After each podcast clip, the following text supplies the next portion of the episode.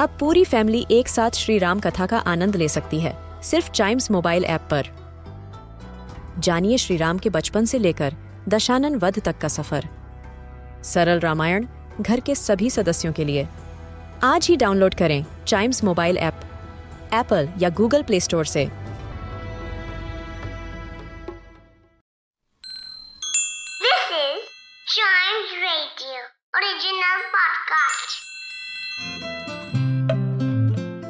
हिंदी वर्णमाला का हर अक्षर है शब्दों का कोश। आइए सीखते हैं कुछ नए शब्द हिंदी वर्णमाला की कहानियों के साथ। छ की कहानी। आज मैं तुम्हें छ अक्षर की कहानी सुनाऊँगी। और ये कहानी छवि नाम की एक लड़की की है, जो कि छठी कक्षा में पढ़ती थी। एक दिन की बात है, छवि अपनी छत पर बैठी थी। और छह का पहाड़ा याद कर रही थी। छवि पहाड़ क्यों याद कर रही थी दीदी? पहाड़ नहीं गौरी पहाड़ा। पहाड़े टेबल्स को बोलते हैं जो तुम गणित में याद करती हो। हाँ तो जैसा कि मैं बता रही थी छवि अपनी छत पर बैठी थी और छे का पहाड़ा याद कर रही थी। तभी उसने देखा नीचे गली में एक बाबा छड़ी लेकर जा रहे थे। छड़ी? हाँ गौरी। छड़ी एक लकड़ी के डंडे को बोला जाता है जिसे वो लोग सहारे के लिए इस्तेमाल करते हैं जिन्हें चलने में परेशानी हो जैसे कि बुज़ुर्ग लोग।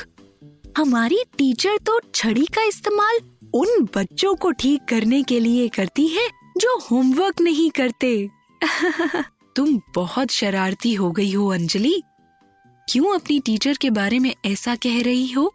मैं उन्हें जानती हूँ। और वो कभी ऐसा कोई तरीका इस्तेमाल नहीं करती। तो गली में से एक बाबा छड़ी लेकर जा रहे थे।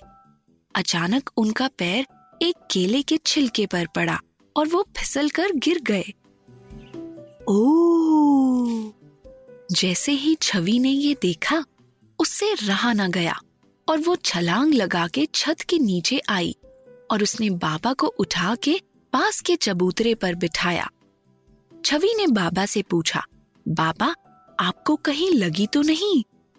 बाबा अपना दर्द छिपाते हुए बोले, नहीं बेटा, ज़्यादा नहीं, बस समझो, बच ही गया।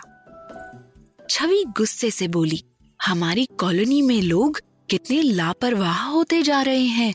इतनी छोटी सी बात नहीं समझते कि कचरा सिर्फ़ कूड़ेदान में डालना चाहिए इधर उधर नहीं।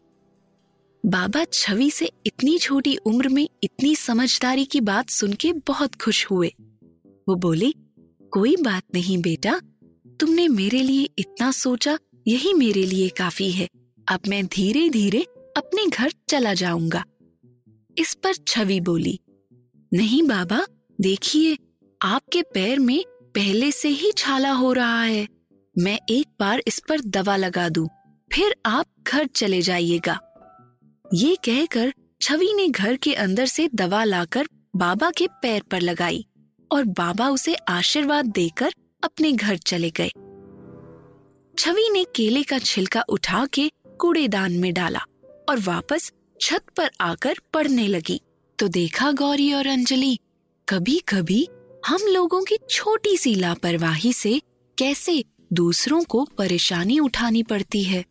दीदी, चाहे कुछ भी हो जाए, हम कभी भी कचरा ऐसे सड़क पर नहीं फेंकेंगे। शाबाश। मुझे तुमसे यही उम्मीद थी। अब जल्दी से बताओ कि इस कहानी में छ से कौन कौन से शब्द आए। मैं पहले बताती हूँ। छ से छवि, छ से छठी, छ से छत, छ से छे, छ से छड़ी। बाकी मैं बताती हूँ।